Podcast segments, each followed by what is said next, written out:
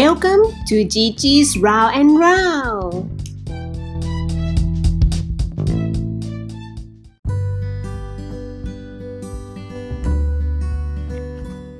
ฮัลโหล สวัสดีทุกคน เรากลับมาแล้ว ยินดีต้อนรับเข้าสู่ Gigi's Round and Round EP นี้ก็เป็น episode ที่ 7 แล้วทุกคน ก็เดี๋ยวเราอัปเดตชีวิตเรื่องราวเล็กๆ น้อยๆ ก่อนละกัน ก็ มีความสุขดีสลับกับชีวิตวุ่นวายบ้าง สุขเศร้าเหงาทุกข์บ้าง แต่ว่าความทุกข์ก็ค่อนข้างน้อย เพราะว่ามันเรียนรู้ที่จะเหมือนกับ let go อะมากขึ้นอะไรเงี้ยแล้วก็เราก็โฟกัสกับการทำงานแล้วก็การเล่นเกม การใช้เวลา entertain ตัวเอง enjoy self แล้วก็สร้างสรรค์สิ่งอื่นๆอะซึ่งเราก็ไม่รู้นะว่ามันเรียกว่าการสร้างสรรค์ได้ไหมแต่ว่ามันก็ เป็นสกิลอื่น ๆ ที่เรายังคิดว่าเราน่าจะทำได้ แล้วก็ทำได้อีกเรื่อย ๆสำหรับเรื่องสุขภาพคือ EP เนี้ยอาจจะมาช้ากว่าที่คาดไว้ นิดนึงประมาณหนึ่งสัปดาห์เนาะเพราะว่า คือจะบอกว่าช่วงที่ผ่านมามีอาการน่าจะเป็นอาหารเป็นพิษ คือทานอาหารที่ทำงานนี้แหละแล้วก็คิดว่ามันน่าจะเป็นอาหารทะเลคือวันนั้นกิน ข้าวผัดทะเล ซึ่งเป็นเมนูเดิมตลอดระยะเวลา 3 เดือนที่มาเนี่ยจะกินเมนูเนี้ยเป็นข้าวผัดทะเลก็คือจะมีกุ้งปลาหมึกแล้วก็ไข่ดาว 1-2 ฟอง ทุกสัปดาห์ วันอาทิตย์ กินวันละเอ่อหนึ่งถึงสองมื้อเนี่ยแหละก็คือมื้อเนี้ยมันกินตอนมื้อกลางวันนี่แหละแล้วก็พอตกเย็นนะเริ่มรู้สึกว่ามีตัวแบบลุมๆรู้สึกไม่ค่อยสบาย เหมือนจะหนาวแต่ก็ไม่หนาวแต่ก็ไม่มีไข้พอกลับมาที่ห้องอะ่ะสักสองทุ่มอะ ก็เริ่มแบบมวนท้องแล้วก็อาเจียนอาเจียนออกมาเป็นขนมที่ทานเข้าไปตอนเย็น แต่คิดว่ามื้อที่มันทำให้มีอาการนะน่าจะเป็นมื้อกลางวันนี่แหละ แล้วหลังจากนั้นอะ ก็นอนปวดบิดท้องบิดแบบ บิดเยอะมากไม่ไหว แล้วพอสักแบบตีสามตีสี่อะก็คือมันมันตื่นอะทุกคนเพราะมันปวดท้องหนักมากแล้วก็ตื่นมาแล้วก็อ้วกอ้วกออกมาจนแบบเป็นน้ำย่อยสีเหลืองๆเนี่ยอ้วกจนไม่มีอะไรจะอ้วกละแล้วก็แบบอ่อนล้าอ่อนเพลียมาก วันนั้นก็เลยไลน์ไปบอกคุณเลขาบอกว่า ขอหยุดงานหนึ่งวันแล้วก็พวกพี่ๆที่ทำงานเนี่ยก็ช่วยกันหายามาให้ ก็ได้กิน Buscopan แล้วก็กิน norfloxacin ไป 3 วัน หลังจากวันนั้นน่ะพอพักหนึ่งวันอะมันก็ยังเพลียๆอยู่นะ อีกวันหนึ่งอะโชคดีมากที่เป็นวันหยุดประจำอยู่แล้ว ก็เลยนอนซมอยู่ที่ห้องเนี่ยแหละ แล้วก็รู้สึกหนาวอะรู้สึกว่าหนาวตลอดเลย คือนอนใส่เสื้อหนาวหนาๆเลยนะสองตัว ใส่ถุงเท้าด้วย แล้วก็ห่มผ้าด้วย แล้วก็นอนงอทั้งคืนเลย แล้วก็ air conditioner ก็ไม่ได้เปิดด้วย แล้วก็คือตื่นมาตอนเช้าเปียกไปทั้งตัวเลย เพราะว่ามันหนาวแบบหนาวมาก แล้วหลังจากเนี่ยที่หลังจากที่ดีขึ้นอะมันก็ยังรู้สึกหนาวอยู่นะ อีกวันสองวันนั้นน่ะ ก็ยังใส่เสื้อหนาวอยู่ ไม่เปิดแอร์ด้วย แต่ว่าหลังจากนั้นก็ดีขึ้น แล้วก็ไม่ได้มีแค่เราที่เป็นคนเดียวอะ่ะ มีพี่ๆอีกคนนึงก็เป็นเหมือนกันเลยน่าจะเป็นอาหารที่ทำงานนี่แหละก็ feedback เขาไปเรียบร้อยละ ตอนนี้ก็ทำอาหารทานเองมาสักพักนึง แต่ส่วนมากเนี่ย คือเราไม่ได้หุงข้าวทานเองส่วนมากก็จะเป็นพวกมาม่าเส้นแบบรามยอนไม่งั้นก็เส้นของญี่ปุ่นอะไรเงี้ย แล้วก็มีไข่นะ ส่วนเห็ดก็มีเห็ดแชมปิยองแล้วก็มีแอสพารากัสหน่อไม้ฝรั่งเนาะแล้วก็ผลไม้บ้างนิดหน่อยก็จะเป็นพวก เชอร์รี่นะแล้วก็มีรัสเบอร์รี่แล้วก็บลูเบอร์รี่แต่ว่าเราคิดว่าเชอร์รี่ดูเป็นการลงทุนที่คุ้มสุดเพราะว่าใน 3 อย่างเนี้ยราคามันเท่า ๆกันเลยแต่ว่าตัวบลูเบอร์รี่เอ้ยเออใช่ตัวบลูเบอร์รี่มันก็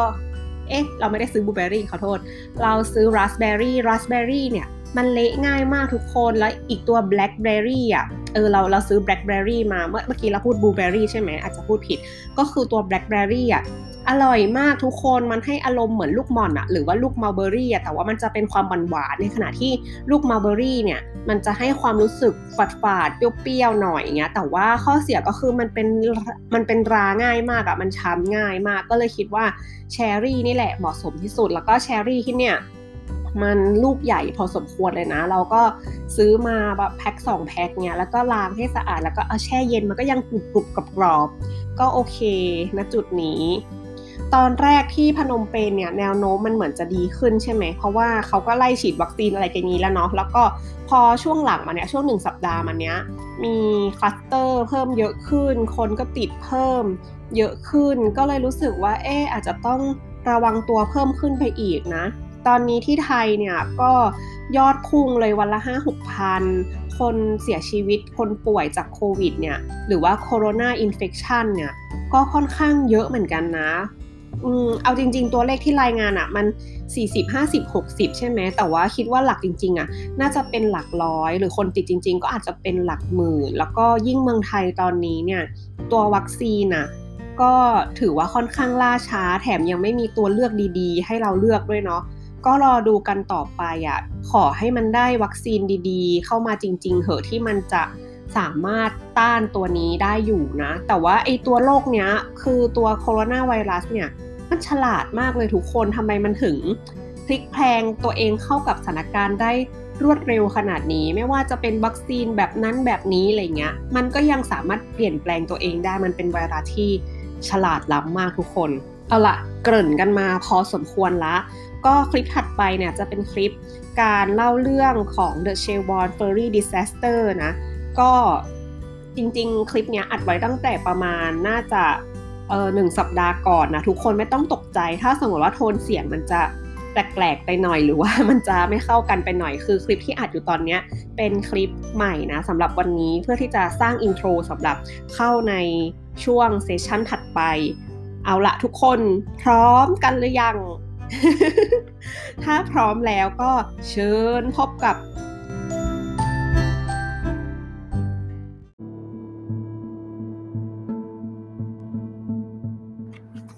The Chevron Ferry Disaster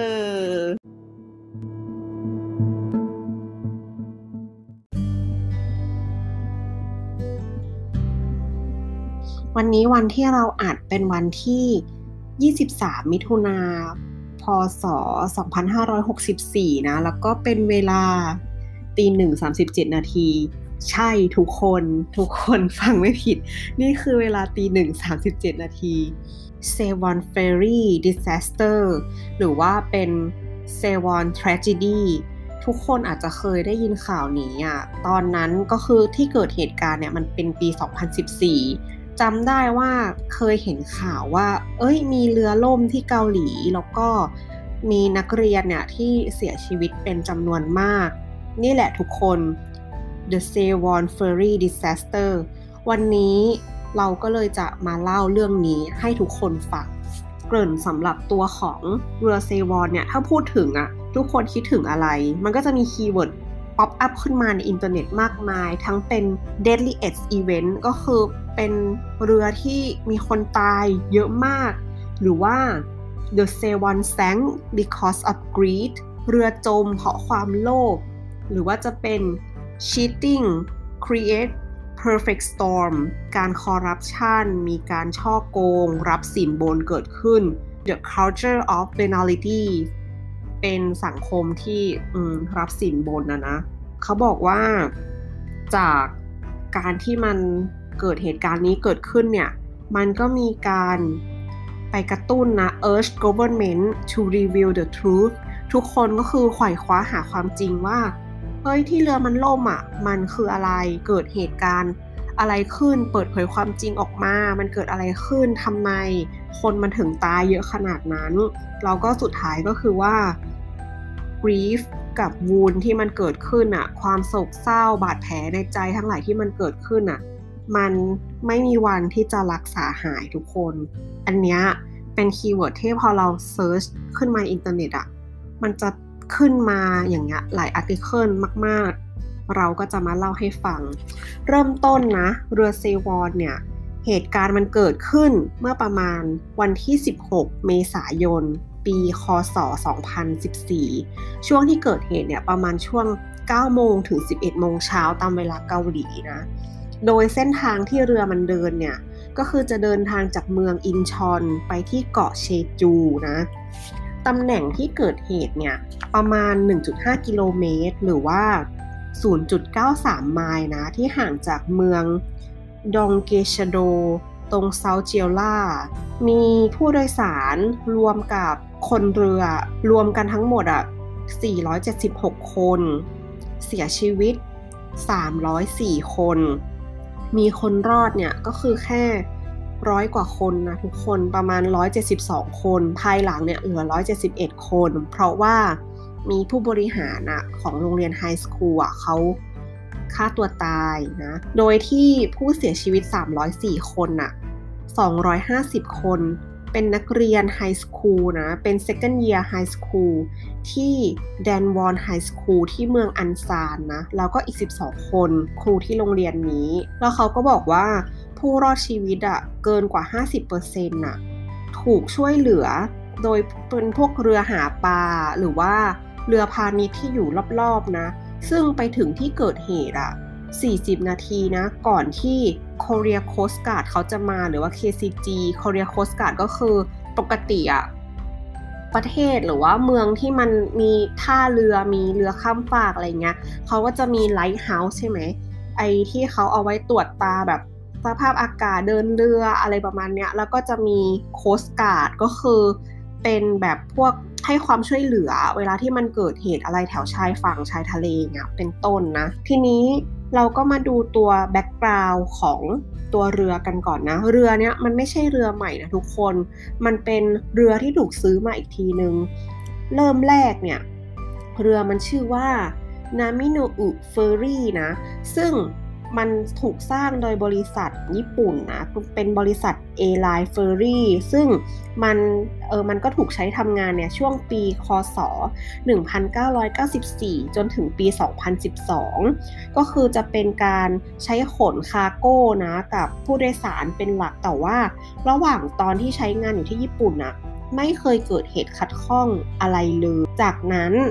เรือเนี่ยก็ถูกซื้อโดยบริษัท จงแฮจีนมารีนนะของเกาหลี ในวันที่ 8 ตุลาคม 2012 เปลี่ยนชื่อใหม่ ชื่อว่าเป็น MV s e w o n นะ หลังจากนั้นน่ะวันที่ 12 ตุลาคม 2012 ถึงวันที่ 12 กุมภาพันธ์ 2013 ระยะเวลา 5-6 เดือนเนาะเขาก็มีการ modify เรือนะ ให้มันเป็นเรือโดยสารที่มัน มีตัว passenger space ก็คือใส่พวกเคบินพวกอะไรลงไปอะไรเงี้ย เป็นเป็นเป็นโซนที่อยู่ของของผู้โดยสาร แล้วก็ขยายขนาดของตัวคาร์โก้นะ เพื่อให้รับมันได้เยอะขึ้นอะไรเงี้ย ซึ่งภายหลังอะ่ะก็ได้รับการเปิดเผยว่ามันเป็น illegal redesign ก็คือมันผิดกฎหมายนั่นเองนะ แล้วก็ จากการรีดีไซน์เรือเนี่ยทำให้เรือเนี่ยมันหนักเพิ่มขึ้นอีก 239 ตัน คือรวมๆแล้วอะตัวเรือมันหนัก 6,825 ตันเลยนะ แล้วมันก็เพิ่ม passenger capacity โดยเพิ่มการบรรจุคนได้อีก 116 คนน่ะรวมเป็นทั้งเรือเนี่ยจะสามารถบรรจุคนได้ทั้งหมดนะ รวมถึงตัวลูกเรือเองด้วยเนี่ย 956 คนนะ แล้วก็นอกจากนั้นน่ะการที่มันรีดีไซน์ไปใหม่เนี่ยมันทำให้ Center of Gravity หรือว่าจุดศูนย์ถ่วงของเรือเนี่ย มันเคลื่อนไปนะ 0.51 เมตรนะ ก็คือประมาณ 1 ฟุตกับ 8 นิ้วนะทำให้มันเรือมันมีปัญหาเรื่อง left and right balance แล้วก็ทีนี้เนี่ย ปกติเวลาที่เรือเขาจะเอามาจดทะเบียน พื่อที่จะใช้ในการเดินเรือเนี่ยมันจะต้องมีการตรวจสอบก่อน โดยเขาเรียกว่าเป็น Korean Register of Shipping นะหรือเรียกว่า KR เนี่ยเขาก็มีการมา test ตัว stability ก่อนว่า เฮ้ยเรือมันโครงเคลงไหมยังไง อะไรเงี้ย แล้วก็ได้ Ship Certification ก็คืออยู่ๆก็ได้ใบอนุญาต แต่ว่าตอนนั้นน่ะตัว KR เนี่ยเขาบอกว่าให้ลดปริมาณของ cargo ลงหน่อยนะ จากที่บรรจุได้ 1,450อะให้ limit เหลือแค่ 987 ตัน เราก็บอกว่าให้เพิ่มตัว ballast ballast ก็คือตัวแท็งก์น้ำที่มันบรรจุน้ำอะเพื่อให้เรือมัน stable ก็คือบัลลาสเดิมเนี่ยมันมีอยู่ 1,330 ตัน เขาบอกว่าให้เพิ่มตัวบัลลาสเนี่ยเพิ่มเป็น 1,703 ตันนะแล้วก็ปัญหาอีกอย่างหนึ่งก็คือว่าตอนที่เรือเนี่ยมันได้แบบ register อะไรอย่างนี้ไปแล้วใช่ไหมคือของตัว Korea Shipping Association นะกับตัว Korea Coast Guard เนี่ยหรือว่าตัว KCG เนี่ยที่เขาต้องดูเรื่องของการชิปปิ้งอะ่ะเขาอะก็ไม่ได้รู้ว่าแต่ละลำอะมันมี cargo limit เท่าไหร่นะ อืม แล้วก็ภายหลังอะพอเขามาตรวจสอบเขาก็พบว่าเอกสารไอใบ certification ทั้งหลายนั่นอะมันเป็นเอกสารปลอมอะนอกจากนั้นนะทุกคน นอกจากที่มันจะ modify เรือนู่นนี่นั่นเสร็จแล้วใช่ไหม ความ หนักหน่วงของเรือที่มันเพิ่มขึ้นเนี่ย มันเกิดจากการที่มันจัดแสดงแกลเลอรี่หินอ่อน มันมีการเติมหินอ่อนเข้าไปถึง 37 ตันนะ เป็นแกลเลอรี่ที่อยู่บนด้านหลังของเรือ ก็เรือก็ยิ่งหนักเข้าไปอีก ไม่น่าแปลกใจเลยใช่ไหม แล้วทีนี้ตัวเรือเนี่ยเดินทางยังไงเส้นไหนบ้าง ก็คือเรือเนี้ยมันเริ่มเออเริ่มออกเดินเรือเนี่ยวันที่ 15 มีนาคม 2013 นะ ก็คือไวมากนะ modify เสร็จวันที่ 12 กุมภา15 มีนา ก็คือประมาณ 1 เดือนกว่าๆ1เดือนกับ 3 วันเนี่ย นางก็เริ่มวิ่งเลยจ้ะ โดยที่ให้บริการเนี่ย3เที่ยวต่อสัปดาห์ จากอินชอนเนี่ยไปเกาะเชจูนะ ระยะทางเนี่ยอยู่ที่ 425 กิโลเมตรต่อเที่ยวนะ แล้วก็ใช้เวลาในการเดินเรือแต่ละเที่ยวเนี่ย 13.5 ชั่วโมงนะระยะเวลาที่เดินไปเดินรวมทั้งหมดอะที่นางทำการมา 241 เที่ยวจนถึงวันเกิดเหตุ วันเกิดเหตุเนี่ยนะคืนก่อนเกิดเหตุเนี่ยคือวันที่ 15 เมษายน 2014 นะ ตอนนั้นน่ะจริงๆ แล้วตัวเรือเชวอนเนี่ย มันจะต้องถ้าตามตารางอะ่ะ มันจะต้องออกจากท่าที่อินชอนเนี่ย ตอน 6โมงเย็นนะประมาณ6โมงครึ่งแต่ว่าตอนนั้นน่ะหมอกลงหนามาก แล้วก็มองเห็นมองวิสัยทัศน์อะได้ไม่ชัดเลยระยะน้อยกว่า 1 กิโลเมตรนะเขาก็เลย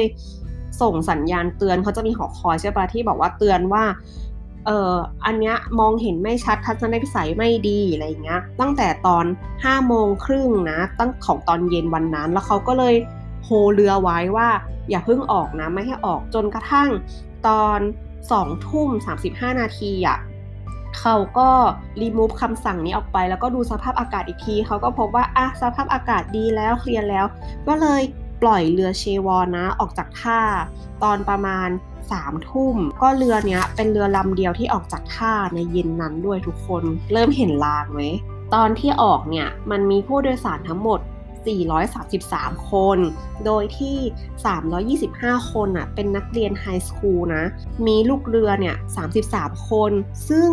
จะบอกว่าใน 19 คนนั้นน่ะเป็นคนที่เป็นพาร์ทไทม์แล้วก็เป็น irregular worker ที่ถูกจ้างเข้ามานะ ตัวกัปตันเนี่ยชื่ออีจุนซอก ซึ่งอายุ 69 ปีนะ คนนี้ถูกจ้างมาเป็นสัญญารายปี โดยที่เอามาแทนเรกูล่ากับตันนะ แล้วเขาก็บอกว่า คือคนนี้มีประสบการณ์การทำงานอะทางด้านเดินเรือเนี่ยมาประมาณ 40 กว่าปีนะ แต่ว่ารูทเนี้ยเขาเคยมาแค่แบบท่องเที่ยวอะเฉยๆนะ แล้วก็นอกจากนี้อะตัวเรือตอนที่แบบปล่อยออกจากท่าทุกคนมันมีน้ำหนักถึง 2,142.7 ตันนะ อันเนี้ยเป็นน้ำหนัก cargo แล้วก็บรรทุกรถมาอีก 185 คันนะทุกคน ซึ่งมันเกิน limit ที่เขากำหนดไว้มากๆ แล้วก็นอกจากนี้เขาก็ยังพบว่าพวก cargo ตู้คอนเทนเนอร์หรือว่ารถต่างๆ ที่เอาขึ้นมาเนี่ย มันไม่ได้ถูกจับมัดหรือว่าจัดวางให้มันดีอะคือโดยปกติอะเขาจะต้องใช้โซ่เหล็กแบบหนาๆที่แบบเอาไว้ผูกไม่ให้ของมันเคลื่อนใช่ปะแต่อันเนี้ยใช้เชือกผูก หรือบางอันอะก็ไม่ผูกเลย นอกจากนี้นะ เลวร้ายไปอีก ก็คือเอาน้ำอะในตัว ballast tank อะออกไปด้วยอะทุกคนจากเดิมอะที่มันก็น้อยอยู่แล้วใช่ไหม1,300 กว่าตันอะเอาออกไปอีกเหลือแค่ 761.2 ตันอะทุกคนทีนี้แหละ balance เสียเลยจ้ะก่อนหน้านี้นะ กัปตันที่ทำงานปกติเนี่ยเขาชื่อว่า กัปตันชินนะ เขาบอกว่ากัปตันชินเนี่ยได้แจ้งไปทางบริษัทชงแฮจีนตั้งแต่แรกแล้วว่า เรือเนี่ยมันไม่ค่อย stable เลยนะ แล้วก็เรือมันเอียงอะทุกคนแต่ว่าบริษัทก็บอกว่าอย่าปากมากนะเรื่องนี้ไม่งั้นเนี่ยเดี๋ยวจะไล่ออก แล้วก็คุณกัปตันชินเนี่ยเขาก็บอกว่าเนี่ยรู้สึกว่าเกียร์พวงมาลัยอะไอที่ขับเรือ มันมันเสียมันทำงานได้ไม่ค่อยดีเท่าไหร่เขาอะแจ้งเรื่องนี้ไปอะตั้งแต่วันที่ 1 เมษา2014 วันออกเดินทางอะ15 เมษาใช่ไหมอืมแต่ว่าไอตัวพวงมาลัยอะไม่ได้รับการแก้ไขนะทุกคนแล้วคุณกับตันชินอะเขาก็รู้สึกว่าโอ๊ยทนไม่ไหวละเขาก็เลยส่งเรื่องอะยื่นเอกสารไปทางท่าเรือของอินชอนอะ ให้เจ้าหน้าที่เขามาตรวจสอบวันที่ 9 เมษายน 2014 นะ แล้วก็ไอทางชงแฮจินนะก็บอกว่าแบบเหมือนประมาณว่า เอ้ยใครส่งเรื่องไปว่ายังไงจะต้องแบบไปจัดการคนที่ส่งเรื่องไป คือเราก็ไม่แน่ใจว่าเขารู้ไหมว่าเป็นคุณกัปตันชินแล้วเอ่ออันนี้มันเป็นเหตุที่ทำให้ต้องจ้างกัปตันอีจุนซอกเนี่ยมาทำงานแทนหรือเปล่านะ แล้วก็นอกจากนี้นะจ๊ะ สำหรับ Safety Training นะจะบอกว่าลูกเรือของชงแฮจินอะไม่ได้รับการ train ที่แบบเป็นการ train จริง ๆอะหรือว่าเป็นการ train ที่ proper เพราะว่าเขาจ่ายเงินอะซื้อ paperwork อะ2 US ดอลลาร์เท่านั้นเองทุกคน หายนะไหม ทีนี้เรามาดูวันเกิดเหตุนะทุกคน วันที่เกิดเหตุเนี่ยคือวันที่ 16 เมษาปี 2014 นะ เริ่มตั้งแต่ 7 โมงเช้าตามเวลาเกาหลี ช่วง 7 โมงเช้าถึงประมาณ 8 โมง 46 นาทีเนี่ยเขาบอกว่าคนที่อยู่เวรเฝ้ากะวันนั้นน่ะ จะเป็นผู้ช่วยต้นเรือนะเขาเรียกว่า third mate แล้วก็จะมี hemsman ก็คือคนที่ถือพวงมาลัยเรือเนี่ยเขาบอกว่าผู้ช่วยต้นเรือเนี่ยชื่อว่านางปาร์คฮันคูนะ แล้วก็คนที่ถือพวงมาลัยเรือเนี่ยชื่อโช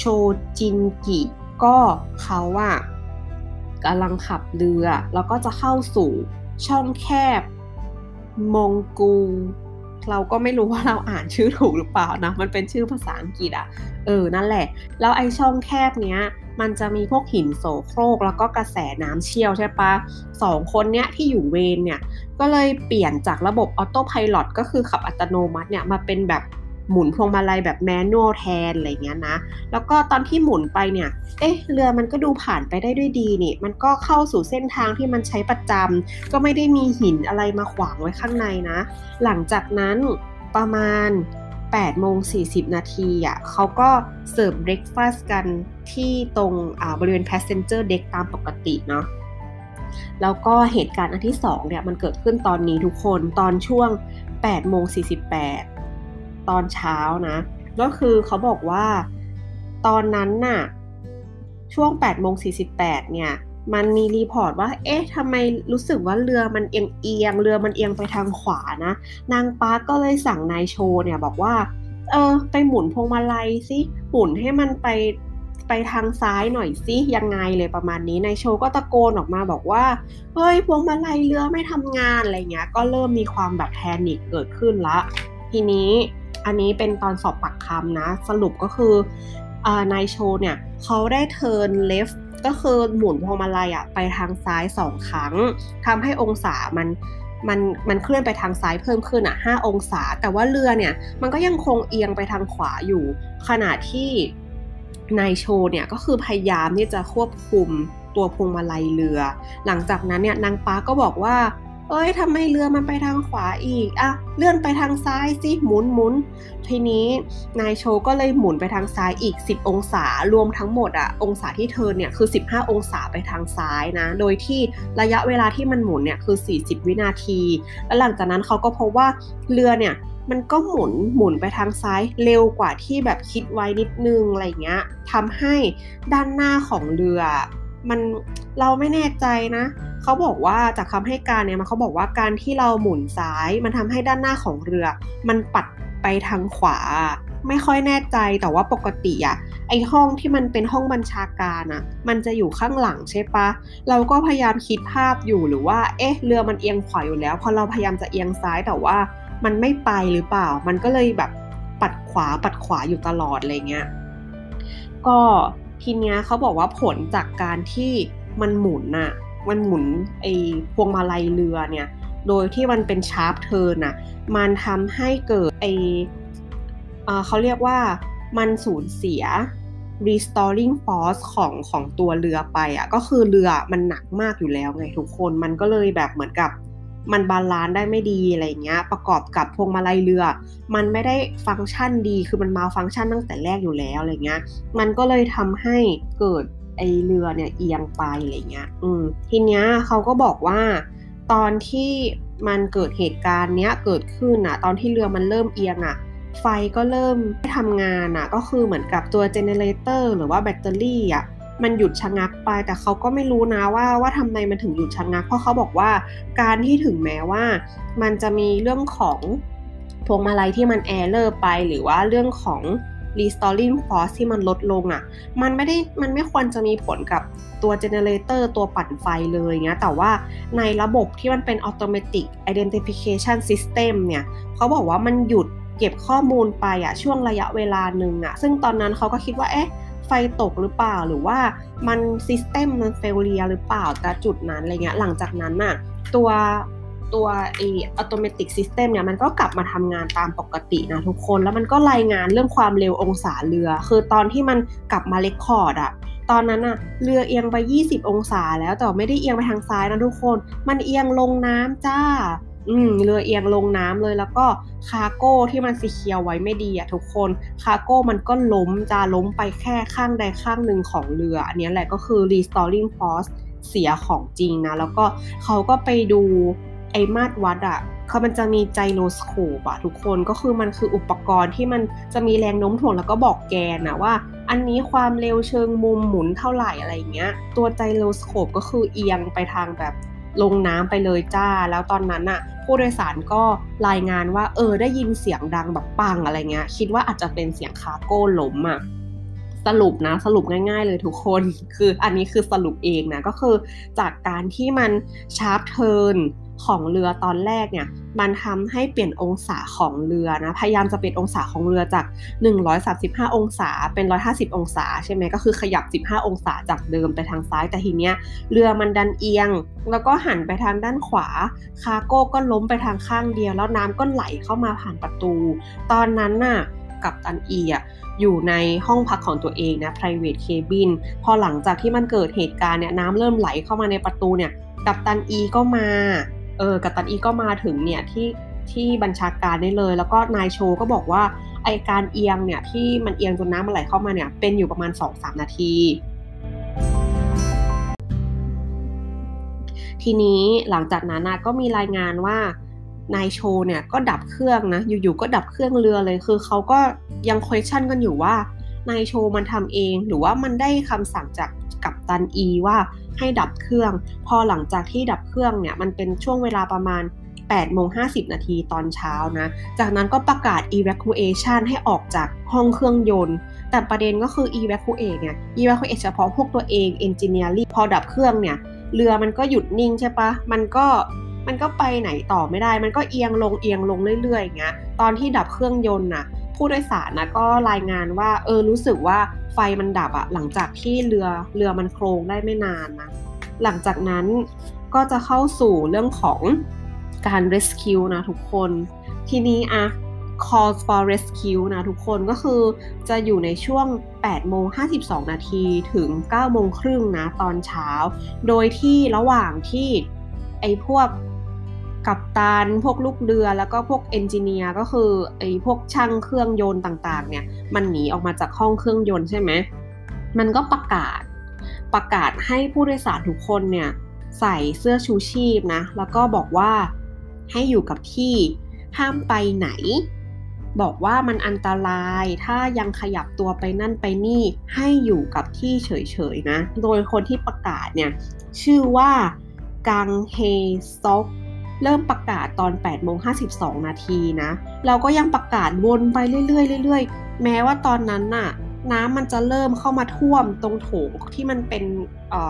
โถง passenger แล้วอะทุกคน อืมทีเนี้ย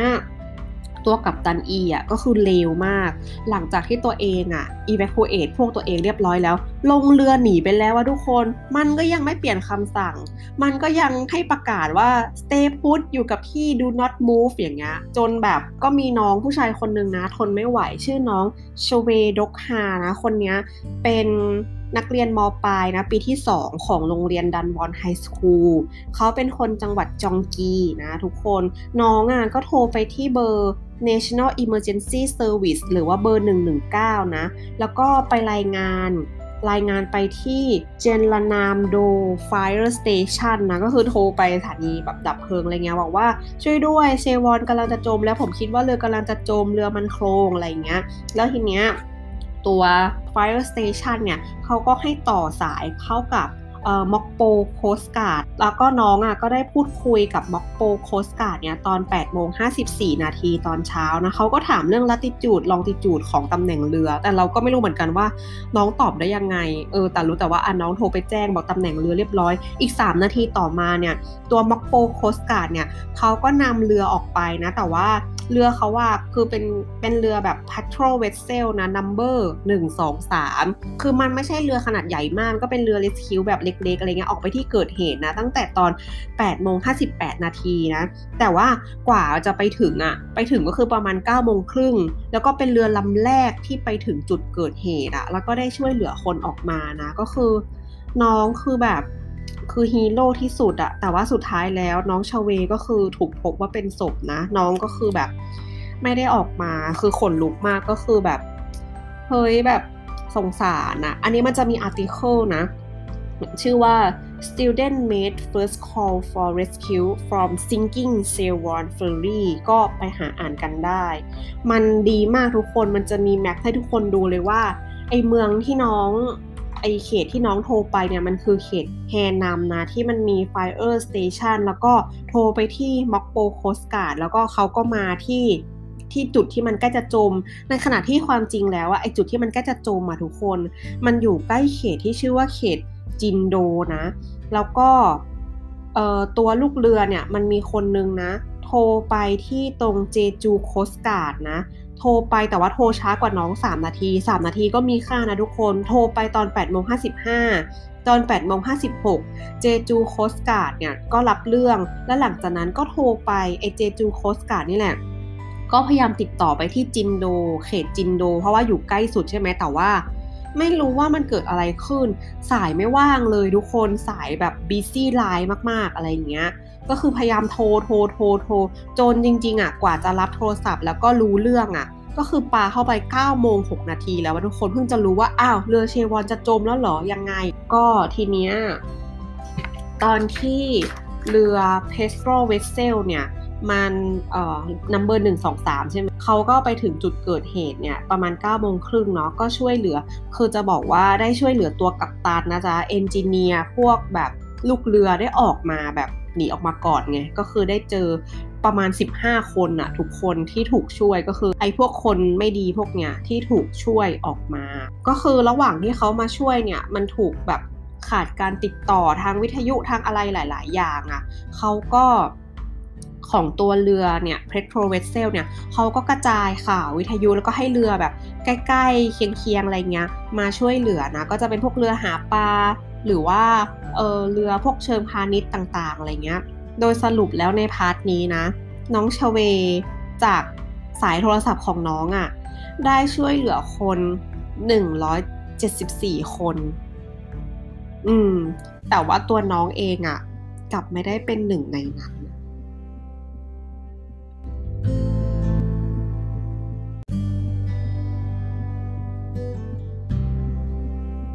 หลังจากนั้นมันก็จะเป็นไทม์ไลน์อะของการแบบส่งเรือส่งคนมาช่วยต่างๆเนี่ยก็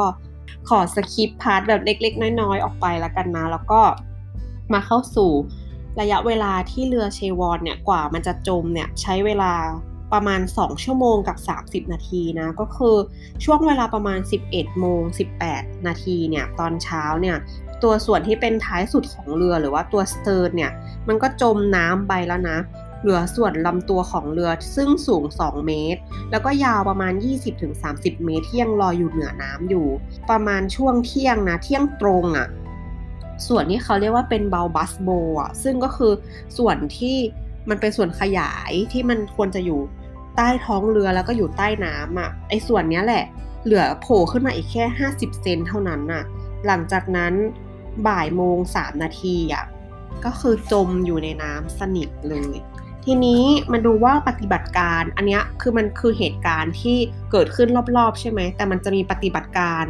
กู้ภัยกู้ชีพมากมายใช่ไหม เราจะมาลำดับให้ฟังนะ ลำดับที่ 1 ก็คือม็อกโปโคสการ์ดอย่างที่เราบอกไปแล้วเนาะน้องโทรมาตอน8โมงกว่าๆ8โมง50 กว่าๆใช่ไหมแล้วก็ไปถึงไปช่วยคนไปถึงสถานที่เกิดเหตุเนี่ย9โมงครึ่งเขาบอกว่าตอนที่ม็อกโปโคสการ์ดไปถึงอะ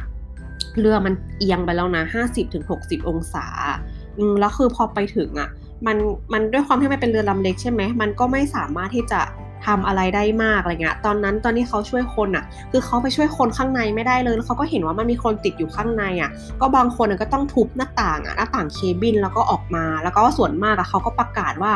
จ้ำลงมาเลยกระโดดลงมาบนเรือในน้ำอะไรเงี้ยเป็นต้นนะ แล้วก็ อันดับต่อมานะประมาณ9โมง3นาทีเนี่ยก็จะเป็นเรื่องของหน่วยเนวีของตัวเกาหลีอะเขาก็ประสานงานกัน แล้วก็จะส่งเรืออะไรออกไปช่วยอะไรเงี้ย9โมง4นาทีนะ ตัวรัฐบาลเนี่ย ได้จัดตั้งตัว Center Disaster Countermeasure Headquarters ขึ้นนะ เพื่อจัด Rescue Operation ขึ้นตอน9โมง10นาทีนะ หลังจากนั้นตอน9โมง35 นาทีตอนเช้าได้มีประกาศให้เริ่มปฏิบัติการนะ9โมง40 นาที ยกระดับปฏิบัติการเป็นเป็นแบบ emergency แบบ high edge สูงที่สุดนะ แล้วก็ขนาดเดียวกันเนี่ยของ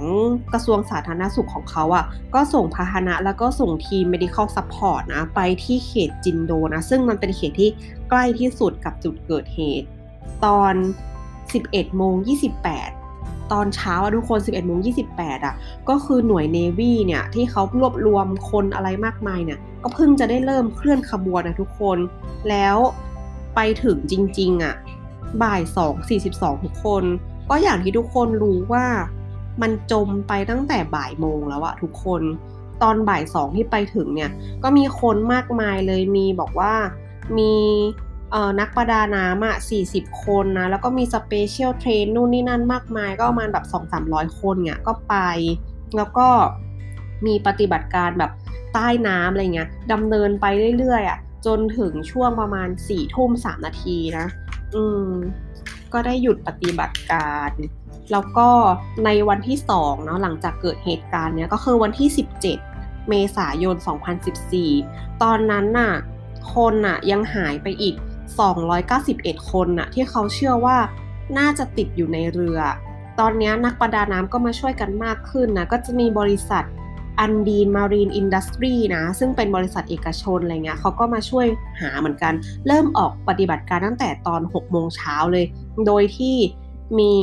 มีปฏิบัติการทางอากาศด้วย แล้วก็มีนักประดาน้ำของบริษัทด้วยนะ แล้วก็ทีเนี้ยก็จะมี เขาเรียกว่าเป็นคนธรรมดาเป็น civilian นะ เป็นคนธรรมดาที่เป็นนักประดาน้ำมาแล้วเป็น expert เนี่ยเขาก็มาช่วยด้วย อืมก็คือทั้งหมดเนี่ยรวมรวมทั้งหมดอะ่ะ มีนักประดาน้ำอะมาช่วยกันถึง 555 คนนะทุกคนที่จะมาช่วยในการลงไป กู้ชีพครั้งนี้ คือเขาอะยังมีความหวังว่า 291 คนที่ติดอยู่ในเรือ มันอาจจะต้องมีคนรอดบ้างแหละในตำแหน่งที่มันมี air trap เขาก็จะเริ่มค้นหาจากตำแหน่งที่มันมี air trap ก่อนอะอืม ก็ค้นหาต่อไปแต่ว่า ก็ไม่ได้เจอใครเพิ่มนะ ปฏิบัติการหลังจากเนี้ยอีกเป็นระยะเวลา 3 เดือนอะก็คือตั้งแต่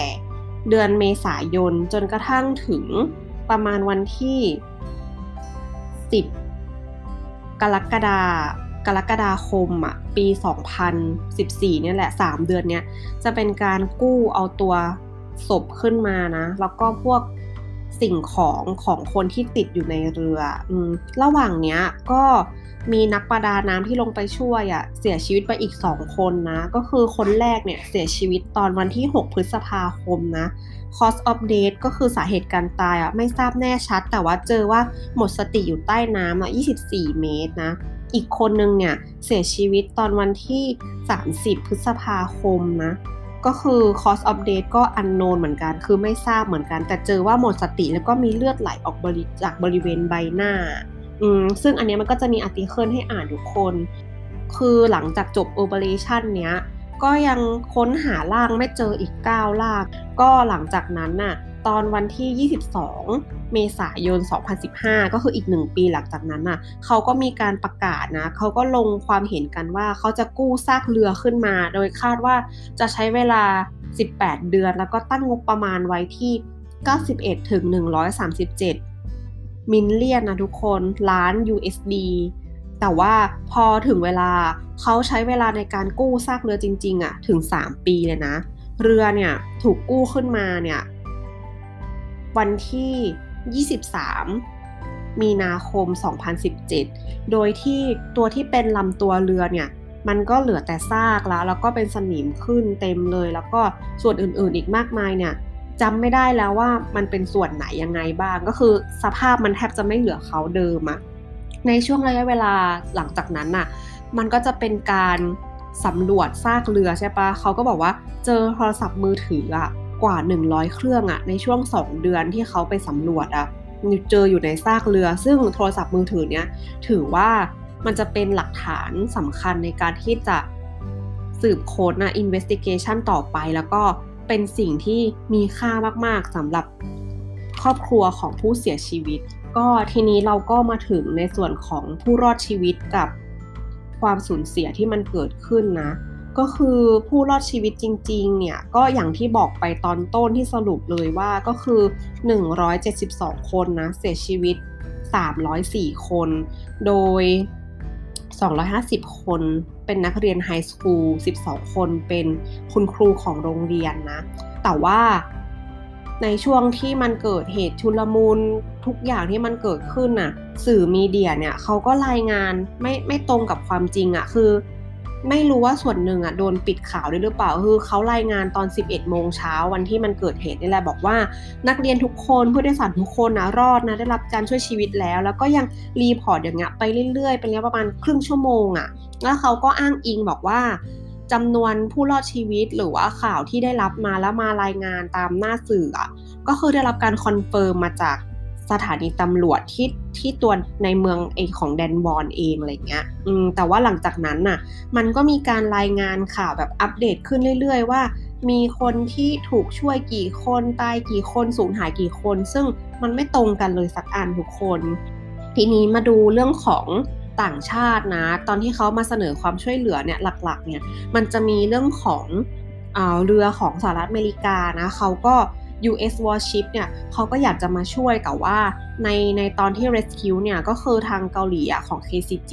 เขาไม่อนุมัติให้ให้เข้ามานะ แล้วก็ Japan Coast Guard นะของญี่ปุ่นเองเนี่ยเขาก็มา offer ว่า เฮ้ยเขาจะ support นะ แล้วเขาจะช่วยแต่ว่า KCG เนี่ยเขาก็ปฏิเสธนะทุกคนก็คือเขาบอกว่า มันไม่จำเป็นใน operation นี้ ได้ฟังแล้วเป็นยังไงบ้าง คือใน part แรกอะเราพยายามจะไม่ให้มันยาวมากเกินไปทุกคน จริง ๆอะมันมีเบื้องลึกเบื้องหลังมากกว่านี้มาก ๆ แต่เราคิดว่าเราจะแบ่ง part ไปเล่าใน part ที่ 2 มากกว่า เพราะว่ามันจะเข้าสู่เรื่องของ politics นะ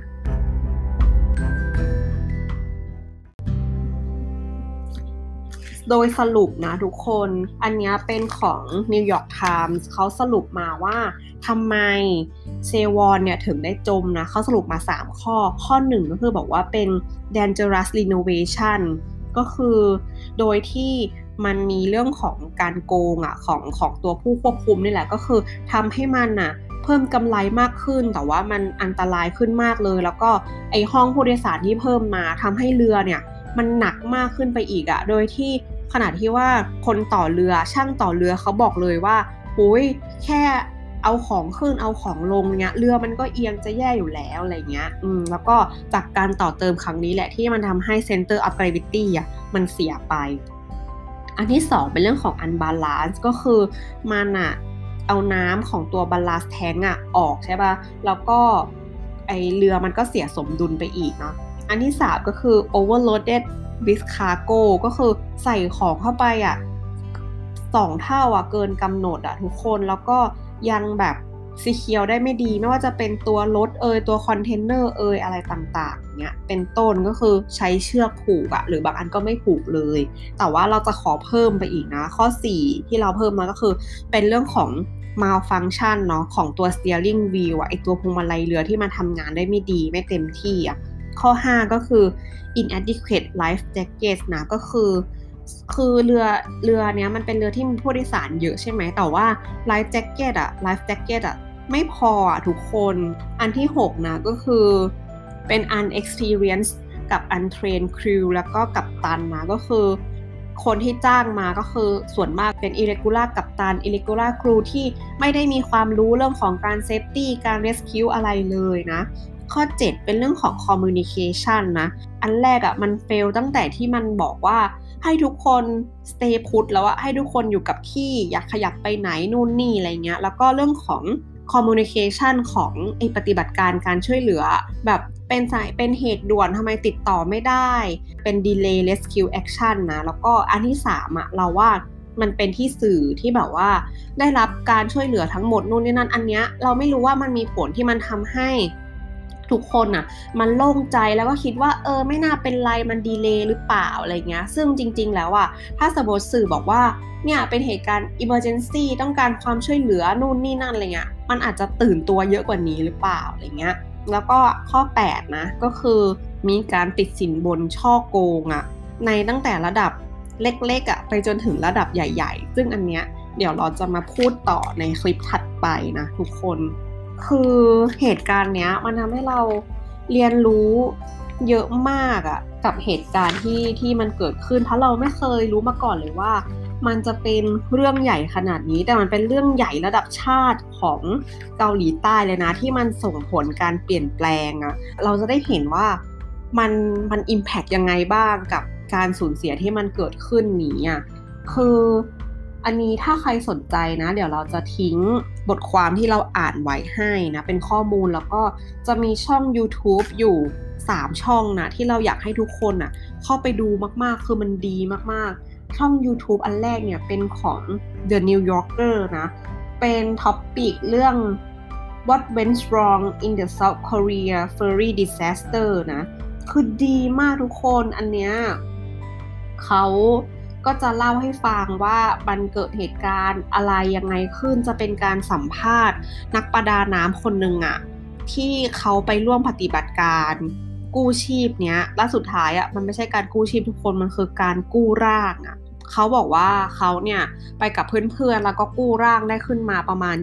25-30 ร่างอะ่ะ มันเป็น haunting pain อะ่ะที่เขาลืมไม่ลงเลย แล้วทำให้เขาามีปัญหาเรื่องการนอนหลับอะ่ะเขารู้สึกว่าคือคือเขาดำลงไปแล้วมันก็เจ็บปวดอะ่ะทุกคนแล้วหลังจากนั้นอะมันก็จะมีเนื้อหาข่าว เรื่องว่ามันมีการประท้วงของพ่อแม่ผู้ปกครองมากมายอะ่ะที่แบบประมาณว่า I cannot give up because I am a parent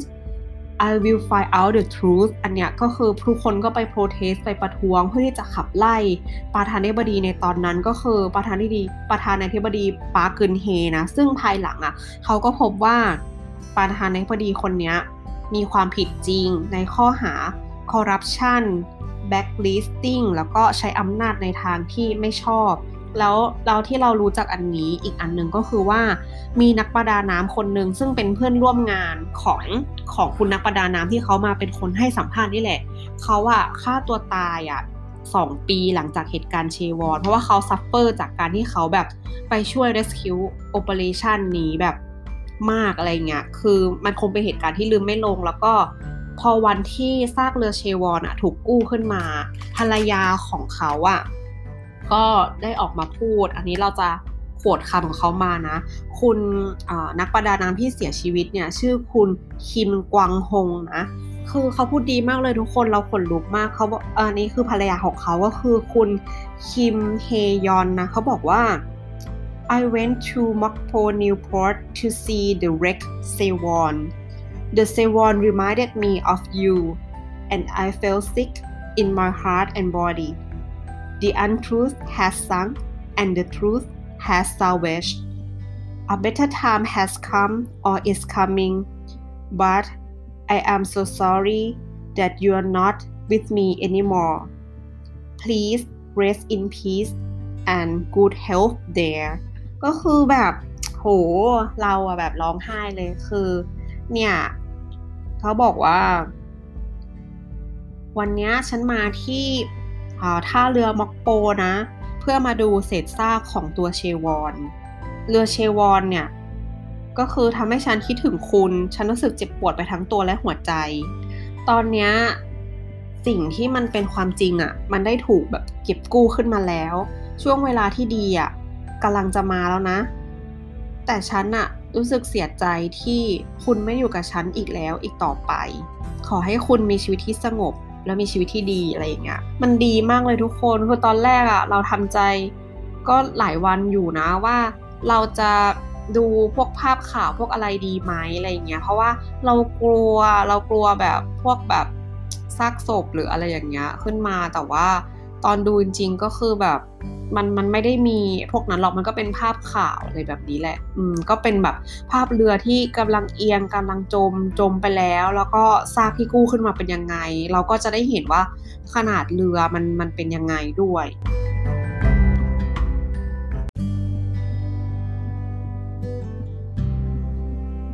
จะมีช่อง YouTube อันที่สองนะ ที่เราดูชื่อ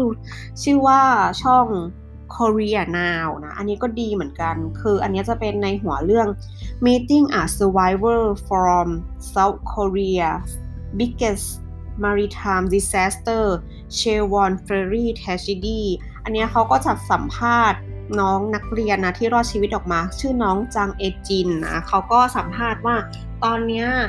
เรียนจบแล้วเรียนจบวิทยาลัยแล้วหางานอยู่อะไรเงี้ยแล้วก็เออเขาว่า ไม่มีวันลืมเลยว่าเหตุการณ์เนี้ยมันเป็นยังไงเขาจะไม่ลืมหน้าเพื่อนๆของเขา แล้วทุกครั้งที่มันมีอีเวนต์อะไรก็ตามที่เกี่ยวกับตัวเซวอลบอนเฟอรี่เนี่ยมันจะมีแบบครบรอบทุกปีทุกปีอะไรอย่างเงี้ยใช่ไหมเขาก็จะไปเป็น speaker คือเขาบอกว่าทุกวันเนี้ยเขาก็ยังไม่เข้าใจว่า ทำไมอะเพื่อนๆจะต้องมาตายแบบนี้ทำไมไม่ประกาศไปเลยว่าให้ทิ้งเรือคือถ้าได้ทิ้งเรือ ถ้าประกาศแบบนี้ตั้งแต่แรกอะเขาเขาก็คงจะแบบแล้วก็เพื่อนๆอะ ก็คงจะรอดกันออกมาอะไรอย่างเงี้ย อืมว่าเขาก็บอกว่าเขาว่ากระตือรือร้นมากที่จะแบบมีส่วนร่วมในในแคมเปญหรือว่าแอคทิวิตี้ทุกอย่างที่เกี่ยวกับเชวอนเฟอร์รี่เทสติดีเนี่ยคือเขาบอกว่า ถ้ามันทำได้อะไรเงี้ย ก็คือจะเป็นการป้องกันไม่ให้เหตุการณ์แบบนี้มันเกิดขึ้นมาอีกอะเราจะต้องหาความจริงจากเหตุการณ์นี้และจะต้องไม่ลืมเหตุการณ์นี้ อืม แล้วก็สิ่งที่เขาพูดถึงเพื่อนเขาอะคือเขาบอกว่า we will never forget you and always remember you when we meet in the future please don't forget us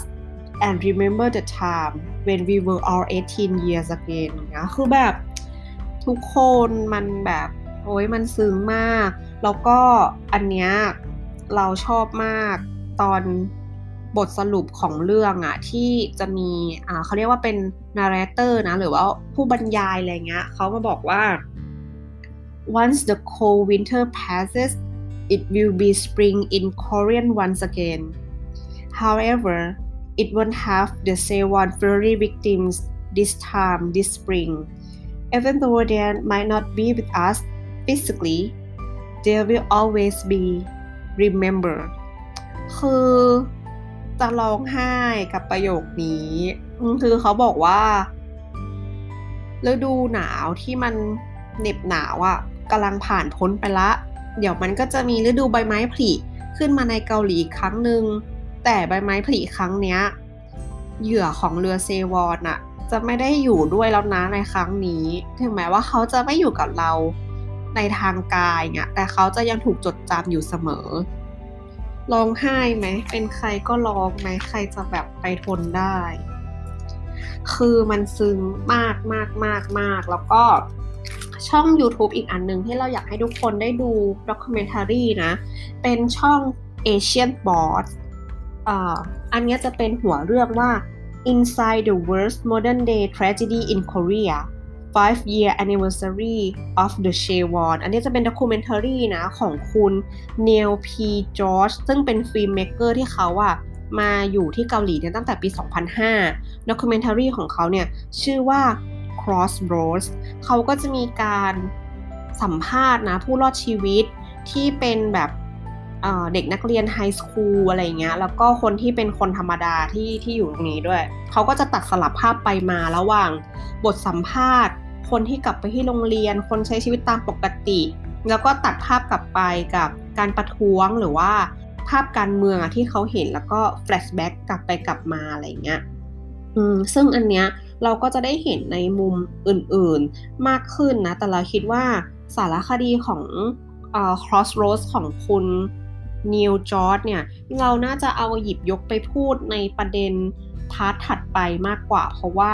มันจะเกี่ยวข้องกับการเมือง แล้วก็เราขอเรียกมันว่าเป็น aftermath ก็คือเหตุการณ์หลังจากเกิดพวกเหตุการณ์เรือเชวอนแล้ว แต่ว่า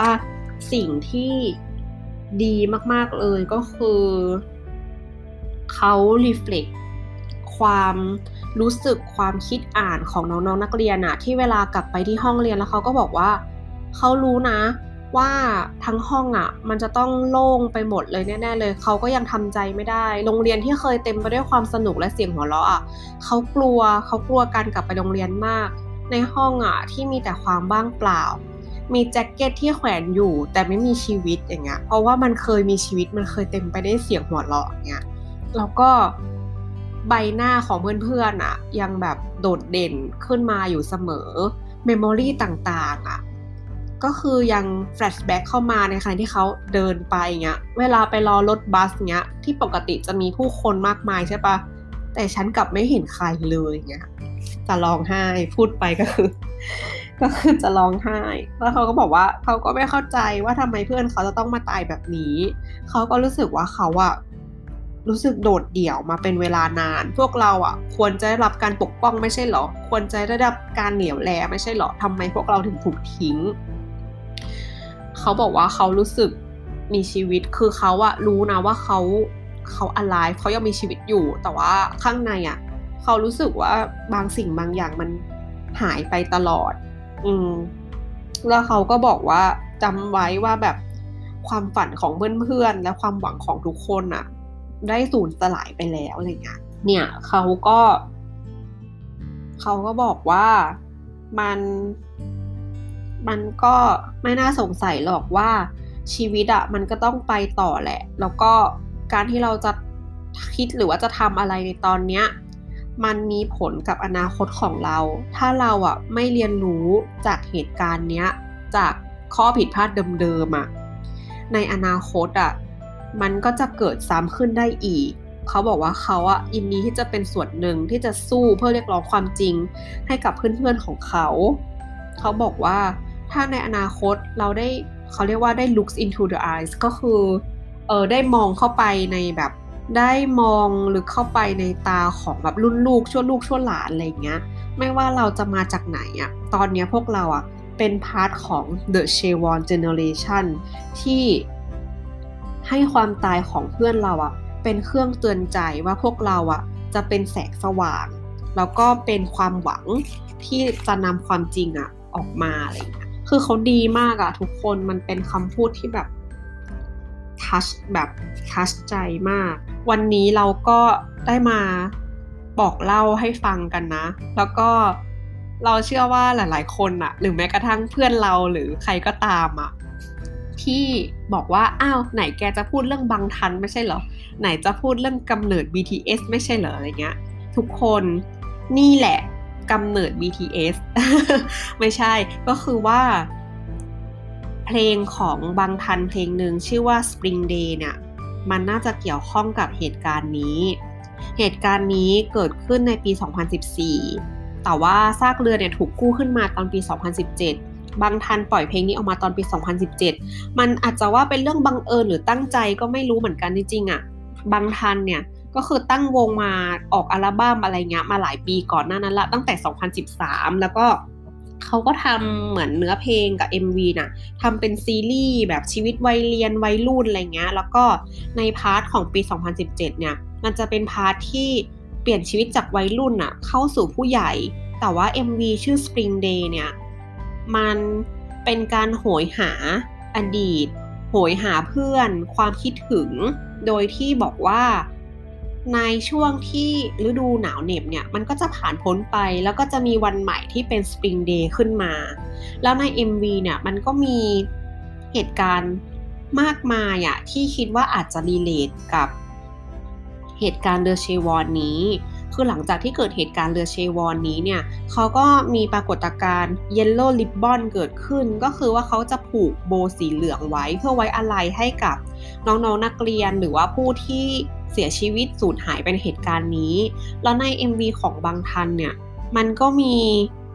yellow ribbon เนี่ย ออกมาชัดเจนมากทุกคนแล้วก็มีการจากลา มีความโหยหาเพื่อนอะไรอย่างเงี้ยมันมันมี abstract ขึ้นมามากมาย ซึ่งอันเนี้ยเดี๋ยวจะมาพูดใน part หลัง ก็คิดว่าเราน่าจะเข้าสู่บางทันในอีก 2-3 episode ข้างหน้า เพราะว่า อันนี้ถือว่าเป็น part แรกของ The c h e w o n Ferry Disaster ใช่ไหม พอ part 2เนี่ยเราจะมาพูดถึงเรื่องของ aftermath of the c h e w o n Ferry Disaster ว่ามันเกิดอะไรขึ้น พอหลังจากที่เขาสอบสวนสืบสวนกันไปมาเนี่ย มันเป็นยังไงนะ แล้วก็ประธานาธิบดีเนี่ย มีส่วนเอี่ยวหรือเปล่า หรือมีใครบงการ หรือยังไงแล้วก่อให้เกิด evolution หรือว่าการปฏิวัติหรืออะไรขึ้นมายังไงบ้าง คือมันน่าติดตามมากทุกคน ทุกคนจะไม่ผิดหวังเราจะพยายามเก็บรวบรวมข้อมูลให้ดี ก็สำหรับตอนนี้นะ อุ้ยตีสองสามสิบเจ็ดนาทีแล้วว่าก็คืออัดพอดแคสต์มาหนึ่งชั่วโมงแล้วนี่ยังไม่ได้ตัดอะไรเลยนะ เดี๋ยวก็คิดว่าจะพยายามตัดให้เสร็จภายในวันสองวันนี้ พร้อมๆกับอัดอัด EP ใหม่ทุกคนจะได้ไม่ต้องรอนาน ก็หวังว่าทุกคนนะจะชอบ EP นี้อะโน้ตปอลอนิดนึงก็คือ episode 3เนี่ยเราเคยใส่เพลง Film out ของบางทันลงไปเนาะแล้วเราก็นึกขึ้นได้ว่าเฮ้ยมันต้องผิดลิขสิทธิ์แน่เลยแล้วก็เลยลบเพลงออกแล้วนะ แต่ว่าถ้าทุกคนอยากติดตามบางทันเนี่ย เราก็มี channel ให้ติดตามก็อ่านใน description เราได้ปอลอ2ก็คือว่า episode ที่แล้วอะเราใส่อีเมลไว้ใช่ไหมเผื่อว่าใครอยากจะจะ contact เรามีข้อแนะนำ ติชมอะไรยังไง หรือว่าอยากให้พูดเรื่อง content แบบไหนเนี่ยก็ส่งมาปรากฏว่า ทุกคนมันมี scammer ส่งมา เราก็เลยขออนุญาตลบอีเมลของเราออกจาก description นะ ถ้าจะติดต่อติดต่อผ่าน Anchor แล้วกันนะคะ ก็คือเป็นช่องแบบ inbox message นะ ซึ่งเราก็ไม่รู้หรอกว่ามันจะมีใคร inbox มาหรือเปล่า คือคืออันเนี้ยเราทำเพราะว่าเราชอบแล้วเราก็อยากมาบอกเล่าให้ทุกคนได้ฟัง แล้วมันก็เป็นการ ใช้เวลาของเราอะอย่างหนึ่งก็เดี๋ยวเราจะลองตัดตัดดูก่อนนะทุกคนทุกคนก็รอฟัง episode นี้ได้นะคะ The c h e w o n Ferry สำหรับวันนี้ก็ Good Night นะทุกคน บ๊ายบาย Oh, thank you.